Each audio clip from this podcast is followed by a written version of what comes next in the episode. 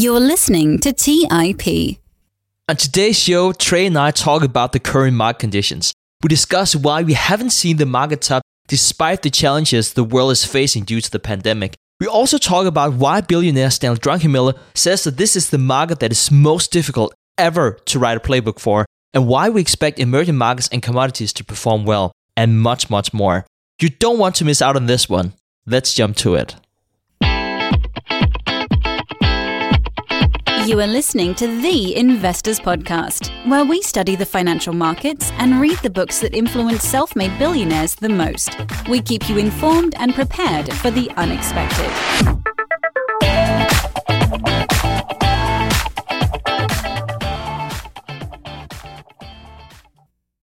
Welcome to the Investors Podcast. I'm your host, Stig Brodersen. I'm always excited about doing these episodes, but now more than ever because I'm sitting here alongside my co host, Trey Lockerbie. Trey, how are you today? I'm doing great, Stig. I'm really happy to be here. There is so much going on in the markets today, and I think we should uh, dig in as much as we can because there's a lot to cover. And so, the way that Trey and I have talked about this episode is we're going to have three segments. The first one is just like an overall look at the current market conditions. We're going to talk in all kinds of directions on that one. So, just talking about what we're seeing in the market right now, what's interesting to us, and how we position ourselves. And then in the second part, we'll be talking about our web application that we have on the investorspodcast.com. It's called TIP Finance. We're going to talk about some of the tools that we have and what that signals to us in the market and how we should position ourselves. And then at the very end, we have a question from Sean from the audience, and it's about having the right portfolio for the right market conditions. But let's just kick this episode off. One of the things that, you know, I can't help but think about is are we in a new normal for the stock market? And I guess every time I hear the term like new normal, it's just painful to say. you know, every time you say it, you just know something's go wrong shortly after. And we've seen the stock market just explode in 2020. Despite the pandemic, the Dow Jones Industrial Average has generated a 9.7 total return including dividends, and that is trailing the 18.4% return for the S&P 500. Again, far behind Nasdaq doing 45%. And so Trey and I we're sitting here mid-February and the S&P 500 is up 4%. The Nasdaq is up almost 8%. And you know, I just can't help but think like how long can this go on? And so if we look at the most obvious explanation of why all this is happening, we have to talk about the low interest rates and the expansion of the money supply. And what's interesting is that billionaire Ray Dalio has said that given the current interest rate levels, he wouldn't be surprised if we in the foreseeable future would see stock markets trading around 50 times earnings. And he wouldn't find anything weird about that if you only compare stocks and bonds. And just as a reference, right now the S&P 500 is trading at almost 40 times earnings and the CAPE is 35%. The CAPE taking into account inflation and normalized earnings. So, during those market conditions, you generally don't want to hold cash in your portfolio simply because it's being debased at a relatively high rate at the moment. And what I also want to say is because of these low interest rates, I know we always keep talking about those interest rates, but it's simply because they just change the entire dynamic for all asset classes. Whenever we have a low interest rate, we can also use a low interest rate for the future cash flows. Clearly not zero for math reasons. And a very low discount rate just leads to very high asset prices. And so if you consider a stock pick like Spotify, for instance, a stock we talked about before here on the show, they don't make a lot of money today, but it's expected to do so in the future, years from now. So those cash flows are now worth relatively more than the cash flows in the short term because we're just using a low interest rate. Again, they're not worth more than cash flows today, but relative terms, if we had a higher interest rate, that would be different. So this is just a very different environment that we're coming from compared to the recent decades. But enough about you know how I'm seeing the current market conditions. I want to throw it over to you, Trey, and, and sort of like what are you seeing right now?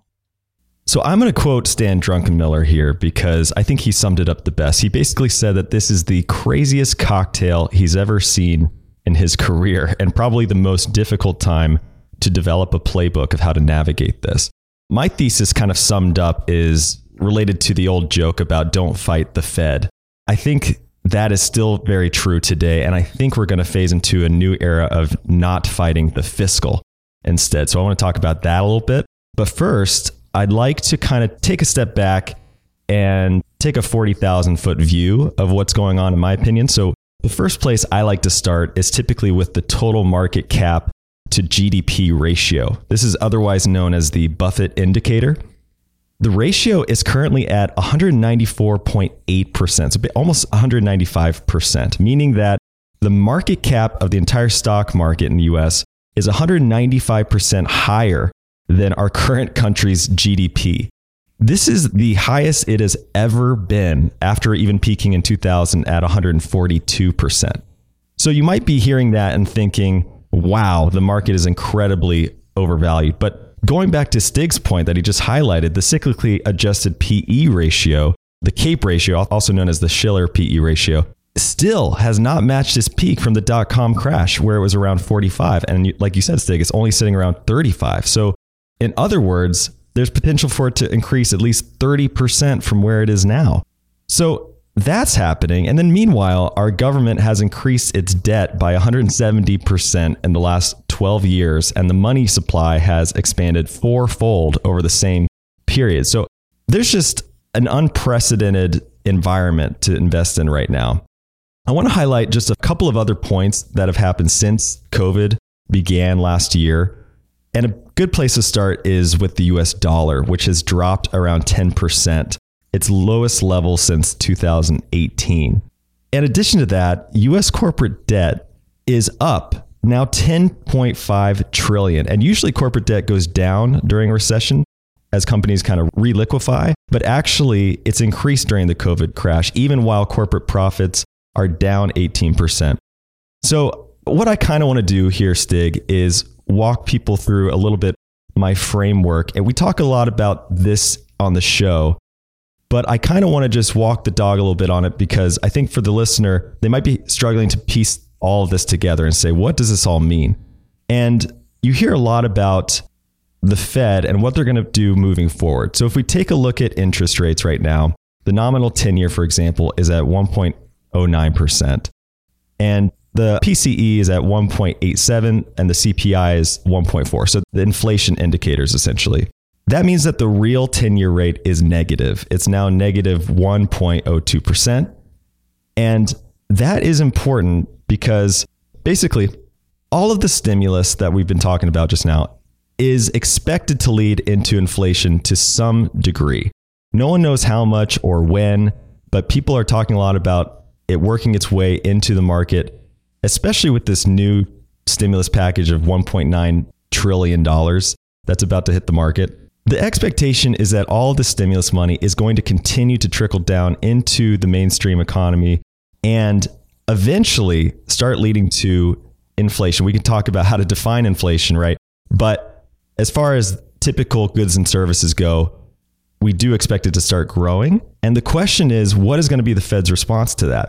The Fed could continue to print money, do quantitative easing, and buy these government bonds back off the market, which would artificially keep the interest rates low. Or they can not do that and let inflation rise, which means that bond interest rates will rise. And if that happens, I think a couple of things happen. So, a common opinion about this is that the Fed can't afford to let the interest rates rise. So the expectation, I think, is weighted a little bit more towards the fact that they're probably going to print more money, probably going to buy back more bonds and keep these interest rates artificially low, which means the real rate is going to keep or is going to continue to stay probably at a negative number, which means that commodities might perform really well moving forward for the next few years. And commodities, interestingly enough, just broke out a downward trend line going back to 2008. So they're starting to kind of revamp a little bit. So my expectation is that commodities are going to continue to perform well. I also think that I don't think we've seen the top of this market yet.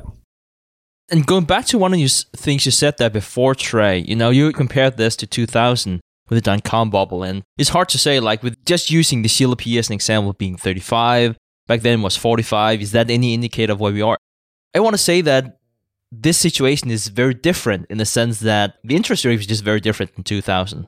and still it went up to 45. Like we're seeing something very, very different right now. And I have a hard time wrapping my head around whether or not this is a new normal. And again, time is infinite. so let's be careful about saying what a new normal is. But Ray Dalio is right. And Trey, you, you talked about before, you know, negative real returns on government bonds. And yes, we can always talk about how to define inflation, but you know, let's just call it 0%. Just be generous and say 0% return. Well, if you get a 0% in bonds, and that's one, how do you want to preserve your wealth? If you're afraid of inflation, equities is just not a way of generating cash flow. It's also a way of protecting yourself against inflation. So these are just unprecedented times. It's so interesting to see what's going to happen. And it sort of like takes me to one of the other points I wanted to talk about here with the current market conditions. The US, no surprise, it just seems very, very expensive right now. And of course, again, this is due to the low interest rate levels. You can even then compare to Europe, that at least to me doesn't look as expensive right now. And we have negative rates here in Europe. So right now, I'm not looking to invest that much in the US. I have some positions in the US, but not a lot, especially not compared to what I used to have. Where I do see opportunities in the market, and for those of you who have been following what I've been doing in the previous current market conditions and the mastermind episodes, I've talked a lot about looking internationally. And right now, I find valuations in emerging markets more appealing. I wouldn't say I find them very appealing, but again, you have to compare this to the opportunity cost. And if your opportunity cost is the S&P 500 right now, well, then to me, emerging markets looks more interesting. And they do that for a few different reasons. They do that because they are trading at just more attractive levels, but also because it's a way for me to diversify my portfolio. So let's talk about how they have performed in the past. If we look at the emerging markets, and let's talk about how to define emerging markets. Well, most ETF providers would place emerging markets, the primary markets, as China, Taiwan, India, Brazil, and South Africa in that order. It is a bit different, like whether you go to like Vanguard or BlackRock or whoever you go to, but like more or less there is this consensus. Those are the main emerging markets. And if you look at how they perform, you know, from 2000 2009, emerging markets did 9.8%, whereas the S&P 500 did 0.1%. And that's also known as the lost decade. But then from 2010 to 2019, emerging markets yielded 3.7%, whereas the S&P 500 did 13.5%. So I just wanted to mention that to really show that this is also a diversification play. Like, yes, perhaps I would agree with you, Trey. I, like you mentioned before, perhaps this stock market hasn't seen this top yet. You know, it's it's difficult to try and guess what the stock market is going to do in the short term. But yeah, I wouldn't be surprised either if this just continues for some time. But I want to take some tips off the table and start investing in other markets because I don't know how long this will go on in the states. Going to emerging markets, if you're a bit more adventurous than I am, perhaps you want to go to the very cheapest markets. That would be something like Russia, Turkey. I'm not that adventurous. It's a little too exciting for me. So the way I'm playing it is that I focused and invested in a broad basket of emerging markets countries. So it's not a specific play on countries per se. It's more like a basket of countries. Yeah, I tend to agree with you on that, Stig. I just want to highlight, though, that you have to honor your circle of competence at the end of the day. And I just spoke with Joel Greenblatt about this, and it was a great reminder that you know he's very US centric and that's because he really understands corporate structures and the laws here in the US and I think it can be beneficial to allocate some of your portfolio globally. I no doubt think that that's a great strategy. Personally though, it's not really within my circle of competence. I do think though just going back to what Stanley Druckenmiller was talking about, that Asia in particular seems to be, of all the markets, probably a pretty good one, mainly because if you compare their response to the virus to the US, it's drastically different. I mean, China, for example, hasn't even increased their M2 supply while ours has gone up in 25% or less, you know, in related to GDP. And then additionally, China has practically defeated the virus. So they are poised for, I would think, a much stronger recovery, a much stronger currency, and I think a much stronger growth rate over the, at least the next couple of years. Again, not to go into a long discussion about inflation, I think we've done that multiple times here on the show, but like we do see a lot of money printing going on right now in, in the States. And you started out, Trey, by talking about 10% depreciation in the US dollar compared to a basket of other currencies.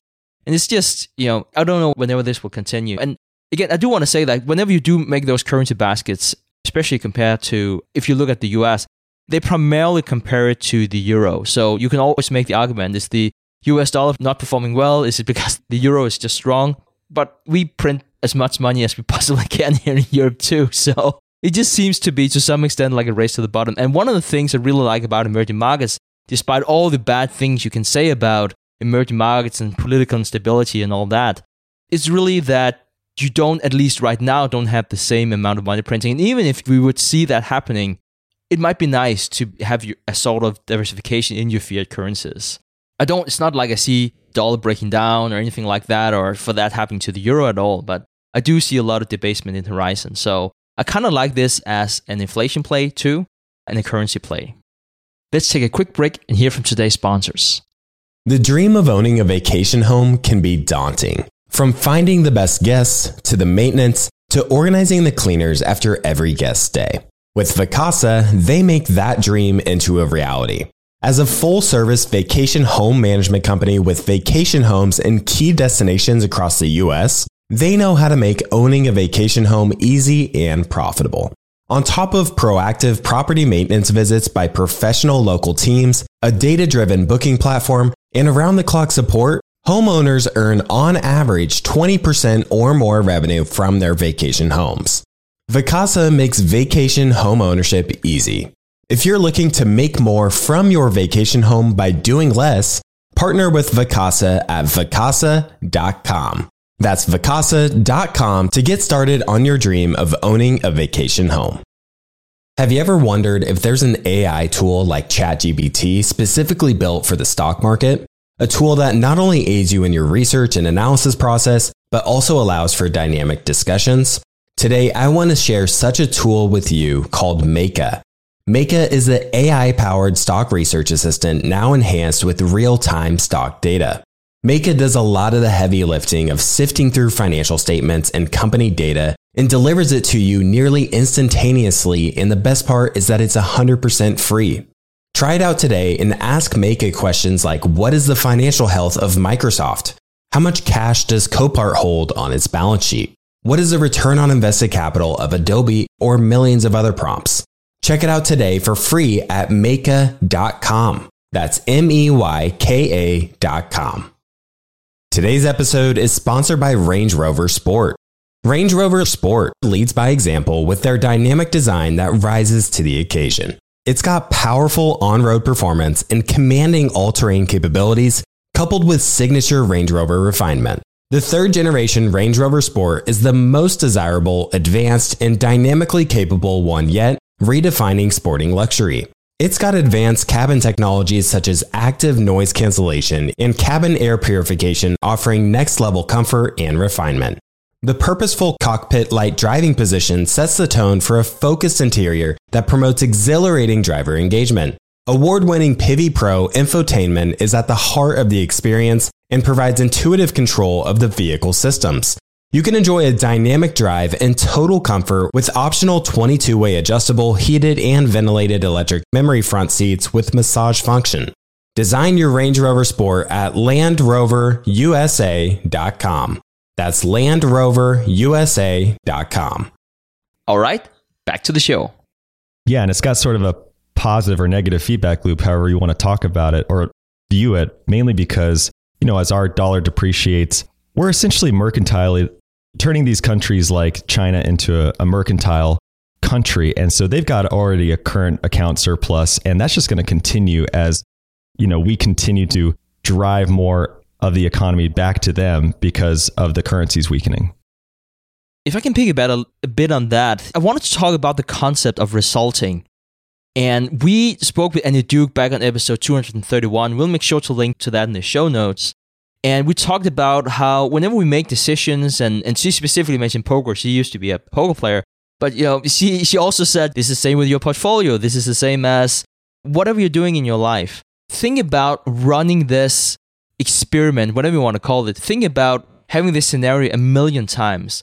And that's how you're supposed to position yourself. So if you have, this might just be a silly example, but if you can be, let's say you have the example of a smoker and a non smoker, and then the non smoker would be the person getting lung cancer. some people would take that anecdotally and say, well, it doesn't matter if you smoke or not, because, you know, even the person who's not smoking would get lung cancer. And my dad, he's been smoking all his life, he doesn't have lung cancer. But then, obviously, if you ran that situation a million times with the same probabilities, clear the person who's smoking would get lung cancer. And this is just one of the things that I'm thinking about right now. In these current market conditions, you know, I get asked a lot, and I'm sure the same for you, Trey. A lot of people from our audience are asking, so what are you doing right now? And what I would not be susceptible to is too much resulting. I really want to focus on what if this happened a million times? And that's whenever Ray Dalio comes in, he talks about, you know, you need to diversify different currencies, different asset classes, in different countries. And I definitely think that's the right approach right now. And just one piece of action that I've taken here recently, I tend to be a slow learner whenever it comes to, you know, following my own guidance. But I, I've sold my position in Spotify. I brought up Spotify, I think it was back in episode 299. This was the Q2 mastermind meeting. And since then, I made a decent 65% return on that. Since then, you can say it's been a bad decision. It's continued running up. So I don't know if I, I really phrased this as a good decision or a bad decision. But my point about this saying was that I made that decision because I wanted to diversify more, but also because I was thinking about running this scenario a million times. I don't know what specifically is going to happen with Spotify. And without going too much into the specific stock pick, you know, I, I could talk about what I expected to happen with the churn rate of the listeners, what I expected to happen with the gross margins. It just really hasn't materialized.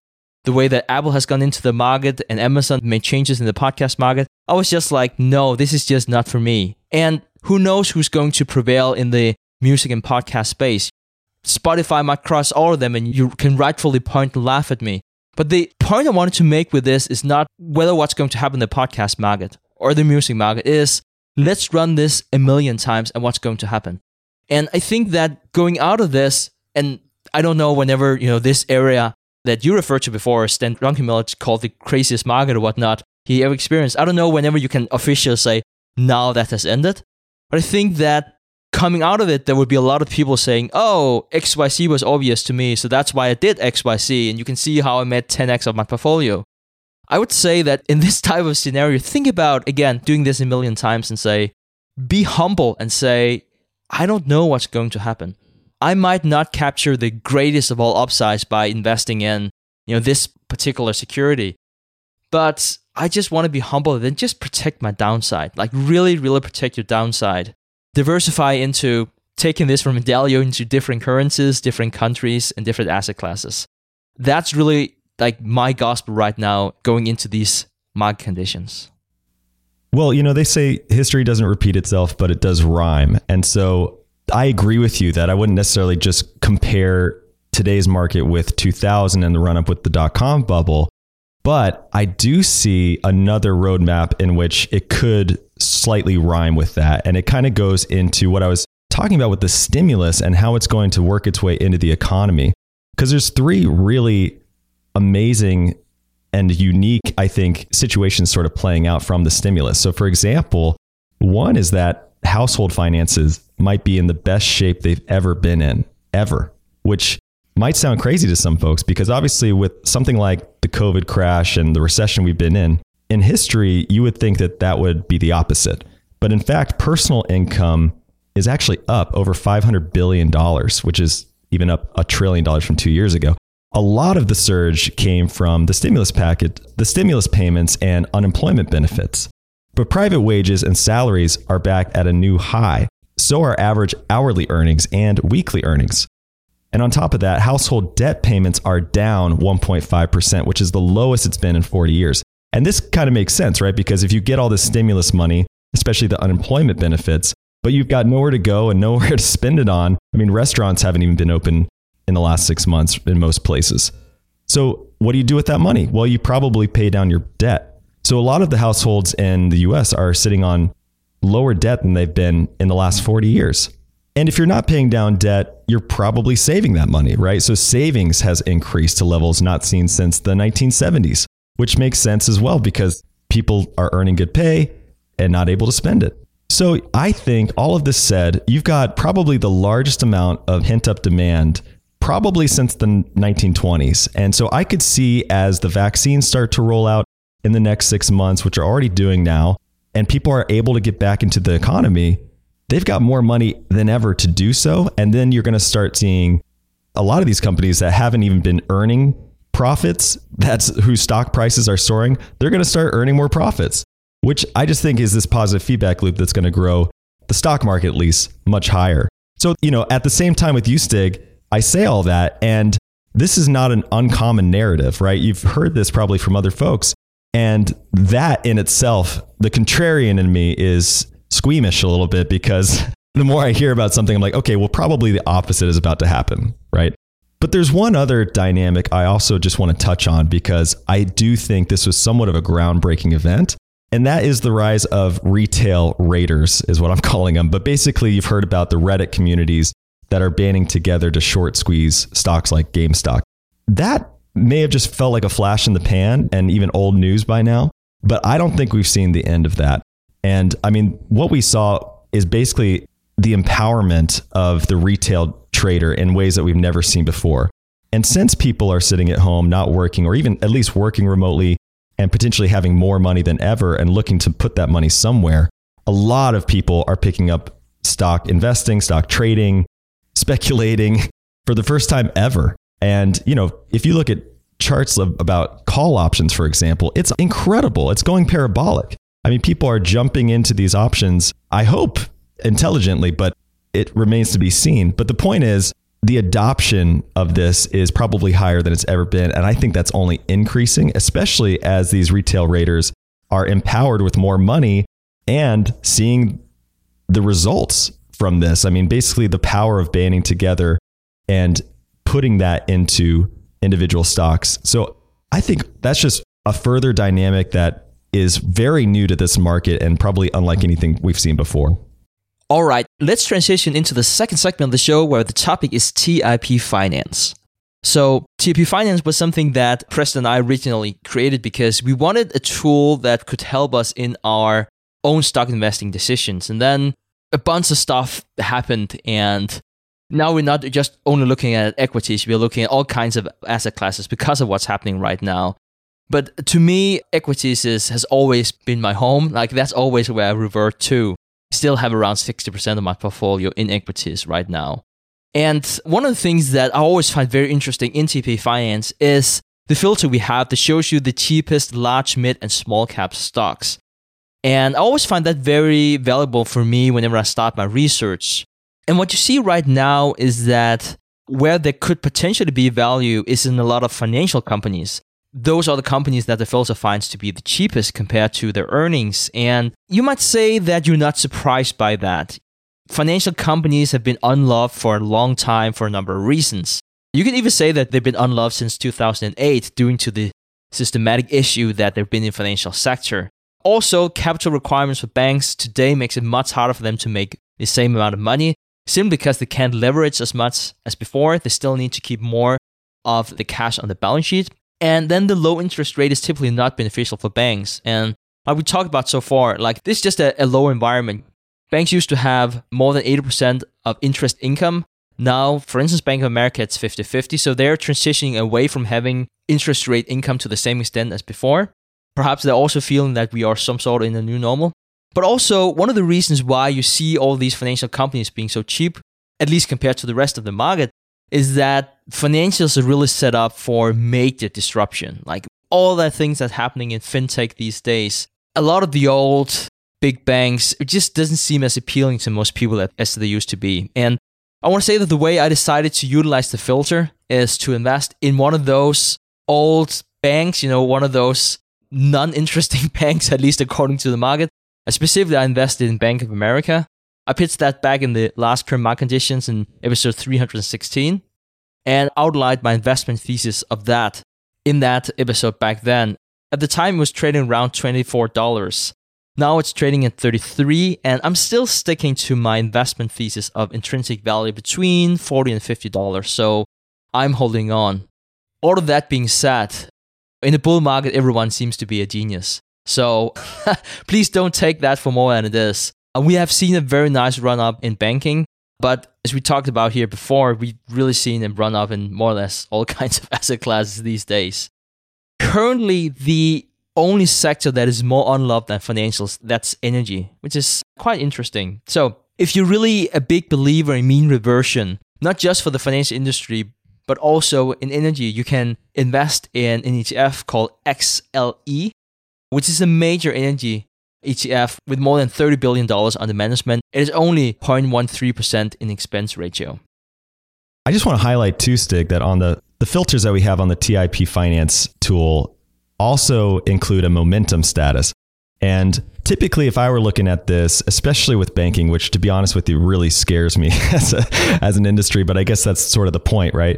You're seeing high yield, but you're also seeing the price momentum turn green on a lot of these picks, which I think is an interesting thing to point out because, you know, typically with things this cheap and the secular trends we're seeing, I would kind of assume that with the banks that aren't able to adapt to the new economy might be in serious trouble and could become value traps of some degree. But the momentum, I think, is just a bit of a, a hedge against that if you're adding these to your portfolio. I think you're right, Trey momentum is definitely something to take into account. I tend not to focus too much on momentum as probably as much as I should.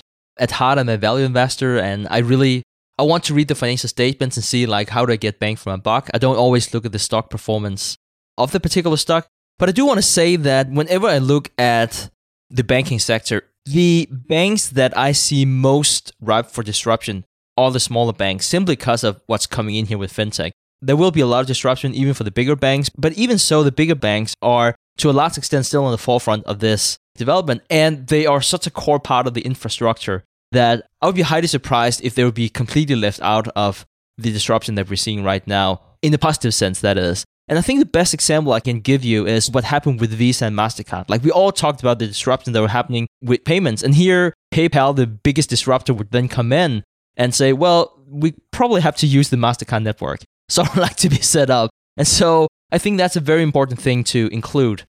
If we look at the big three banks, I think they would benefit from it. Or even in my bear case, they won't be as disrupted as some of the regional banks. I think the regional banks are really in for some hard times. And talking a bit more about what I see in the TIP finance replication, I also wanted to highlight that we now have a new international filter.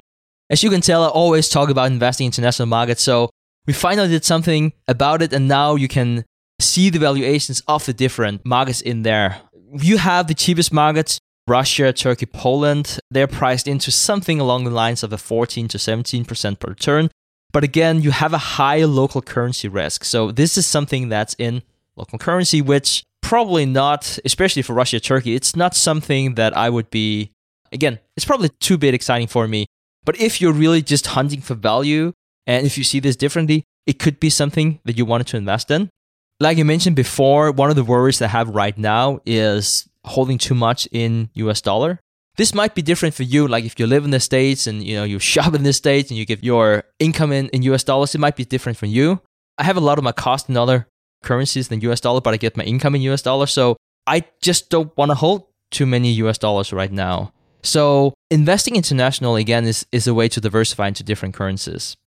And another way to use that filter is to look at high growth markets. So I would say that a market like India is very interesting right now, but I don't want to drag on too much about the international markets. Like I mentioned earlier, I'm buying into an entire basket of emerging funds, and I'm using the filter here to figure out like where do I see value. Let's take a quick break and hear from today's sponsors. Support for this podcast and the following message comes from Corient. Corient provides wealth management services centered around you. They focus on exceeding your expectations and simplifying your life. Corient has been helping high achievers just like you enjoy their lives more fully, preserve their wealth, and provide for the people, causes, and communities they care about. As one of the largest integrated fee only registered investment advisors in the US, Corient has deeply experienced teams in over 20 strategic locations. They have extensive knowledge spanning the full spectrum of planning, investing, lending, and money management disciplines. Leverage Corient's exclusive network of experts to craft custom solutions designed to help you reach your financial goals, no matter how complex they may be. Real wealth requires real solutions. For more information, connect with a wealth advisor today at corient.com. That's C O R I E N T.com. Corient.com. As someone who's constantly on the road and traveling, Briggs & Riley has been a game changer that ensures my travel experience is phenomenal. I'm a satisfied customer of Briggs & Riley myself, and I can certainly tell you that their luggage performs. It's extremely durable, it has amazing features that make packing and getting around easier, and they have the best lifetime guarantee in the industry. If your bag is ever broken or damaged, they'll repair it free of charge, no questions asked, even if your airline damages the bag. They also just released their Simpatico collection of hard sided luggage. It has this new one touch feature which allows you to expand your luggage, pack it, then compress it to its original size so a carry on can still fit in the overhead compartment, plus many other cool features. If you want luggage that was awarded the best carry on by Forbes, then now's the time to get it. Get your new and improved luggage at briggs riley.com. That's briggs riley.com. Take your business further with the smart and flexible American Express Business Gold Card. You can earn four times points on your top two eligible spending categories every month, like transit, U.S. restaurants, and gas stations. That's the powerful backing of American Express. Four times points on up to $150,000 in purchases per year. Terms apply. Learn more at americanexpress.com slash business gold card. All right, back to the show. So, Stig, I'm curious what you think, especially with the financial sector, about Buffett decreasing his allocation to banks in general over the last year. What do you think about that? I think that's uh, is really interesting. I do want to say, like, as a caveat to that, that he has chosen a winner, and that is Bank of America. So he has sold his stake, for instance, in Wells Fargo, and and for everyone who's been following Buffett, he's been praising Wells Fargo for I don't know how many years and he sold his stake. I want to say he sold his stake in JP Morgan too. Yeah, he dropped the position in Wells Fargo and JP Morgan and totally out of Goldman Sachs.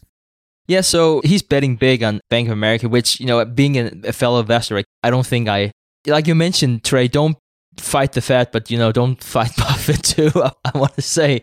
So it's a it's an interesting stock, but I don't really know what to make out of it other than Buffett just doesn't know. I think it's the same reason why he sold his airline stocks. Like there could still be value out there, and by the way, the airline stocks soared after that. But I think he just needs clarity right now. I think that's one part of it. The other thing is, and I'm not definitely not an expert in this. This could also be for regulatory reasons. I think he's still allowed to hold several banks, but there are some issues there. Right now, the way that Berkshire Hathaway has to file is that they're considered an insider. I want to say that they hold something along the lines of 12% of Bank of America. They can own up to 24.9% of that company. They have to disclose it all the time, but they can do it. And then they will have to register as a banking whole company before they can buy more. So there might also be some regulatory reasons why he's chosen the way he have, and perhaps he needs to pick just one stock. But I'm not 100% sure of, of the regulations whenever it comes to that. All right, so let's hop to the third segment where we're going to play a question from the audience. And this question comes from Sean. Here we go. Hi, guys. My name is Sean. I'm from the UK. And firstly, I want to thank you both for the knowledge that you pass on every week. I'm a fairly new investor and it's helped me learn a lot, so thanks, guys. So I have two questions.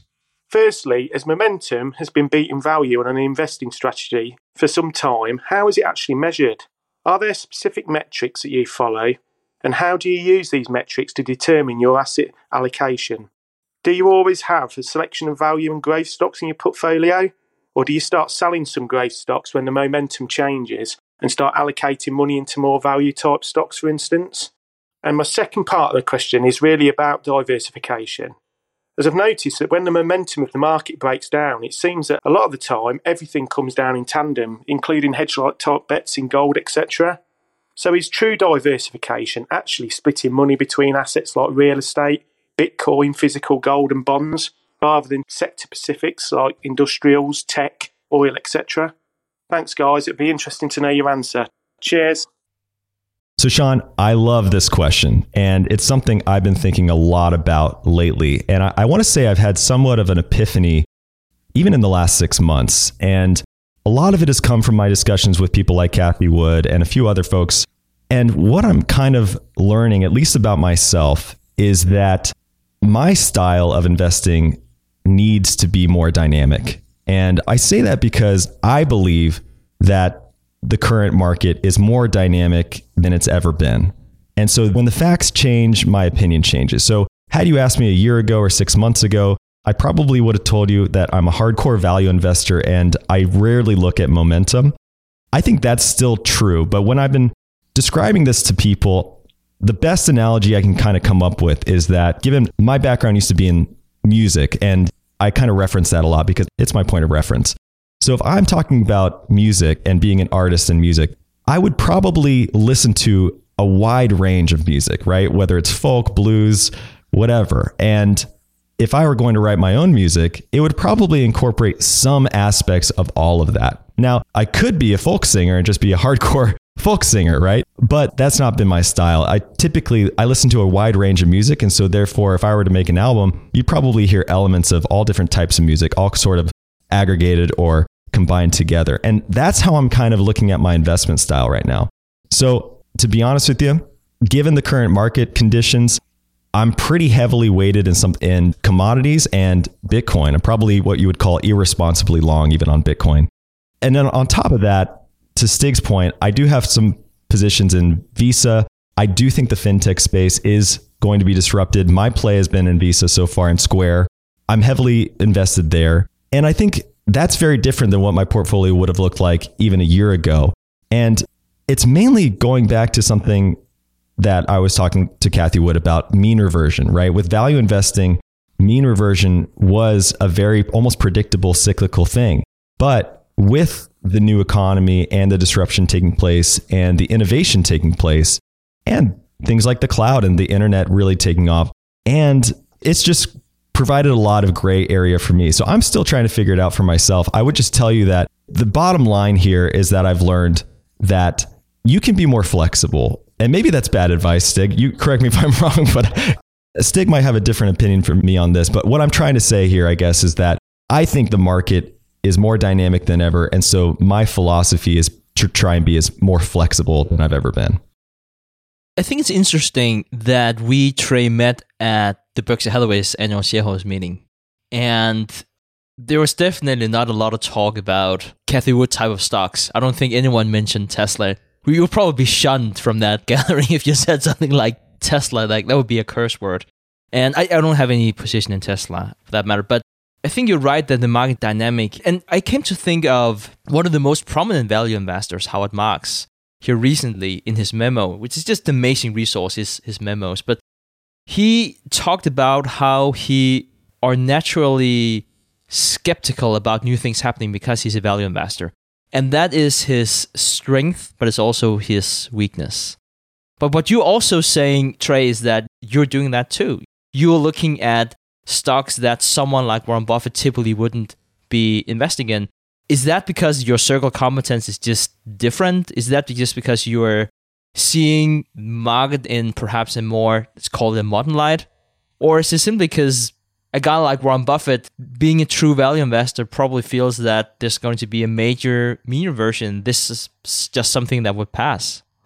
Yeah, well, to that point, I just want to highlight something for everybody. Warren Buffett is the first person to tell you that value investing is redundant, right? what we're talking about right. here is investing.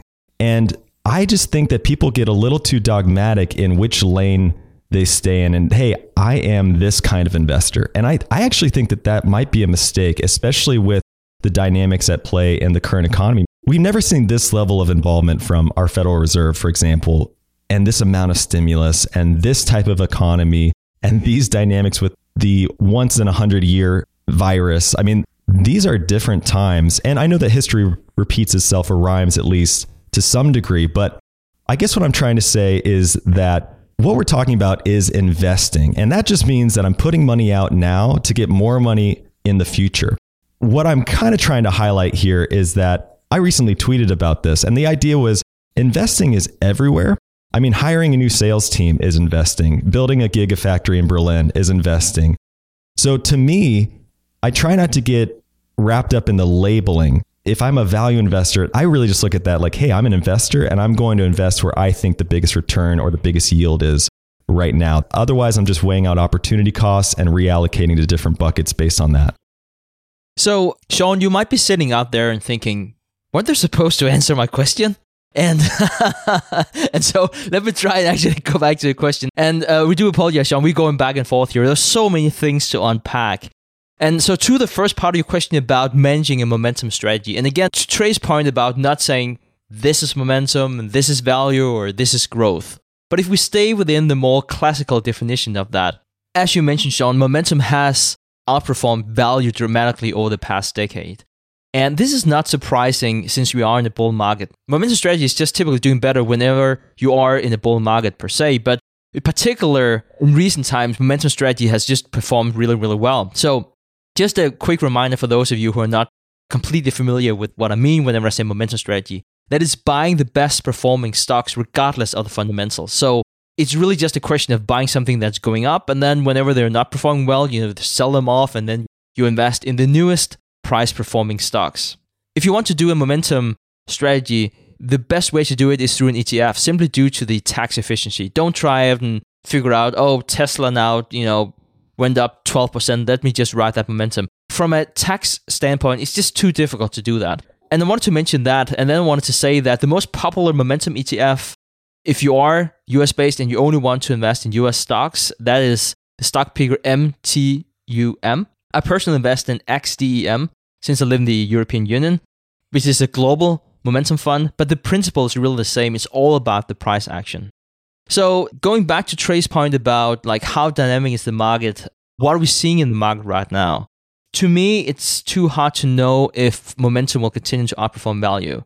If you force me to choose over the next 12 months, I'll probably say momentum for the sole reason that there is momentum behind momentum right now. Because with the excessive money printing we have right now, yeah, the answer is most likely yes. But really, as a segue into your second question about diversification, you know, I still own a value ETF. Guessing what the stock market will do in the short term, to me, is just too difficult. And I can easily see the stock market decline. I mean, who knows what's going to happen? We might see a new mutation and the vaccines doesn't work then or whatever. Like, I don't know what's going to happen. And again, if we do see a bear market, at least traditionally, we've seen that stocks traditional perform better that are characterized as value stocks. And the other thing I just want to say is that there've been a lot of bashing on traditional value investing picks. But keep in mind that with everything that's happened here with the coronavirus, this is not a normal crisis, if there's such a thing as a normal crisis. Like value stocks, you know, airlines or railroads or whatever you want to mention, value is just much more exposed to a complete lockdown of society in a way that we just never seen before. You cannot compare this to what happened in 2000 or in 2008 at all, which is really why value has underperformed to that extent. Yes, a whole value ETF, but also a whole momentum ETF right now.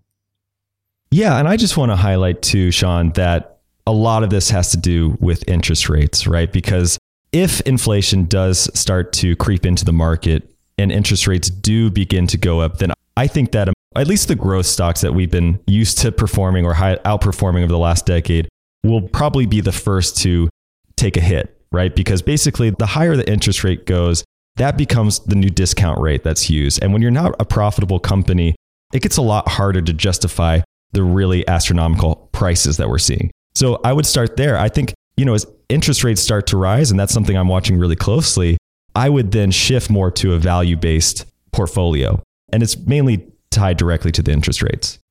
So, Sean, what I would tell you is that momentum is not how I approach investing. It's probably the last box I check before I go into a pick. Going back to the idea of just simply laying out money now to get more in the future, I do my due diligence on a stock I really try and develop the narrative around the free cash flow and project that out into the future. And then the last thing I do is typically check momentum. It doesn't make or break my investment decision. If I do see that it's become green recently and in a positive trend, then that's a good thing that might even further give me conviction into the pick, but it doesn't really dictate how I invest. What I would tell you though is that I'm really watching interest rates carefully because with the risk of inflation really creeping up, in the near future, potentially, my growth kind of picks that I might be looking at now, I would be more skeptical of, mainly because as interest rates rise, that becomes a new discount rate. And companies that are not producing free cash flows or not profitable will probably be the first to take a hit. And that environment of higher interest rates, we've seen value type stocks outperform. So if anything, my portfolio might shift more to a, I guess you would call a value type of portfolio, but it would be mainly derived around the opportunity cost with the interest rates. So Trey, let's talk about discount rates. I'm very curious to hear how you're seeing this. We have guests here on the show, primarily on the Wednesday show, where Preston talks about Bitcoin, who talks about the expansion of the monetary baseline, typically referring to as M2. They're saying that, you know, if that's 15%, you know, that's our discount rate. Or they might even say that's our inflation. And now you talk about what's happening with the interest rate you're talking about. It might be, say it's zero and you're looking, is it going up to 1%? Like, what is your discount rate whenever you value different assets? That's a good question. What I just said might sound like I own a lot of growth stocks, which I really don't. So, interestingly enough, I was just talking to Joel Greenblatt about this, and he said his benchmark, no matter what the environment is, is 6%. And I found that to be really interesting. And the way he's looking at it is the hurdle rate he's trying to get over for his investments. I have a pretty aggressive hurdle rate, if that's how we're thinking about it. My typical hurdle rate is 15 to even 20% sometimes, but it really has nothing to do with the M2 money supply. It's basically just looking at the hurdle rate that I want for my investment returns. When you're in a bull market, especially like this, where you can find opportunities that are yielding 50% a year, I think even 15% is somewhat conservative, honestly, uh, which might sound crazy. But in this type of environment, I'm looking for a much higher hurdle rate than I might be if there was a higher interest rate environment moving forward. Thanks for your feedback on that, Trey, because to me, it's been quite difficult to figure out what should my discount rate be? You know, we both follow Warren Buffett and we heard him talking about using the 10 year treasury. And so whenever the 10 year treasury is like 1%, like what do you do? Because if you do the math, it's just astronomically high valuation. And that's probably not the way to go about it. Well, I want to touch on that, right? Because Buffett has also said that if he were managing a million dollars, his hurdle rate, I mean, he said this indirectly, but it was basically 50%, right? Because he was basically saying, look, if I had a million dollars, I could produce 50% a year. Maybe that's his hurdle rate necessarily, but that kind of tells you with smaller amounts of money, which is what I have, I'm expecting more aggressive growth. Yeah, and I'm with you, Trey. If I had to answer my own question, what is my discount rate? To me, that's just such a tricky question right now. I wish I could just look up the 10 year treasury and say, oh, this is my rate. Warren Buffett was asked about this during one of the annual shareholders meetings, and he said that if it was very, very low, and I think he probably said this back in 2007, 2008 or something. So the treasury rate was definitely much higher than it was today. But he said, you know, we can't do zeros. I just have to use like a higher number, regardless. And I don't know what that number is. Like you, Trey, I'm not looking at M2 and saying, well, you know, if it's spent by 15 or 20%, that's what I'm going to use. To me, I'd say it doesn't make that much sense to me. That's not the type of inflation I'm seeing right now. Also, I don't believe in the narrative that tech is going to disrupt everything. And if you're not growing with, call it 15 and 20%, you don't have a business anymore. That's not how I see things. I understand the tech people saying that's the world and that's how I see it. I understand the argument, but I just see it differently. If I said it's clearly higher than 0%, but it's lower than 15, I think it's probably too vague of a response. But I, I think it's you would be doing yourself a disfavor if you said, oh, it's like 6.78. Like, I think that would be too tricky. And I think it's just more about understanding what is going on in the market more than anything else. Having said that, I just want to quote Charlie Munger who said, if you're not confused, you don't understand what's going on right now. I would have challenged you on that a little bit, Stig, only because I'm just really fascinated by that. Because to me, the discount rate is the hurdle rate. So if you're going to lay out money, you're saying, look, if I'm going to lay out this money, I want this percent return. So it's interesting that yours might be fluctuating depending on the pick. So you're like, I'm looking at Bank of America. I'm interested in it because I think I can get 12%. But over here, I'm looking at Visa and maybe I get 15% there. You're not sticking to a fixed discount rate. That's interesting. Yeah, I think you bring up a good point. I think that it's all about staying within the circle of competence. If I were to invest in something I don't understand as well in, I would just need a, a higher margin of safety. And you know how it is with math. Like if you use a lower discount rate, you will come up with a higher valuation and vice versa. So that's really the reason why I'm doing that. But you are right. Like you could be saying across all assets, I'm going to use the same discount rate. What is most attractive to me? And I think that's also what I'm doing. And that's also one of the reasons why I'm still focusing on, let's call it traditional value picks. Like to me, the thesis about if you were to live in a world where you have to grow your company at least 50% or 20% in fiat currency terms, like you would only have big tech companies left. And you would have changing companies, you know, all the time because those tech companies who before grew with like 20, 50, 100%, they won't continue doing so. And we'll just have a, a whole world of tech companies that will change every three or four years. Or it might be oversaturating a bit, but that's not how I'm seeing things at all. I see we have current market conditions right now where, given that this specific type of virus that we have, given this specific type of printing that we have right now, we see tech companies do really well. I don't know how long this printing is going to continue, and I see us change environment. I'm not saying we'll come back to this is going to be 2017 or this is going to be 2005. That's not what I'm saying. I'm just saying that we have ideal terms for tech companies right now to perform really well.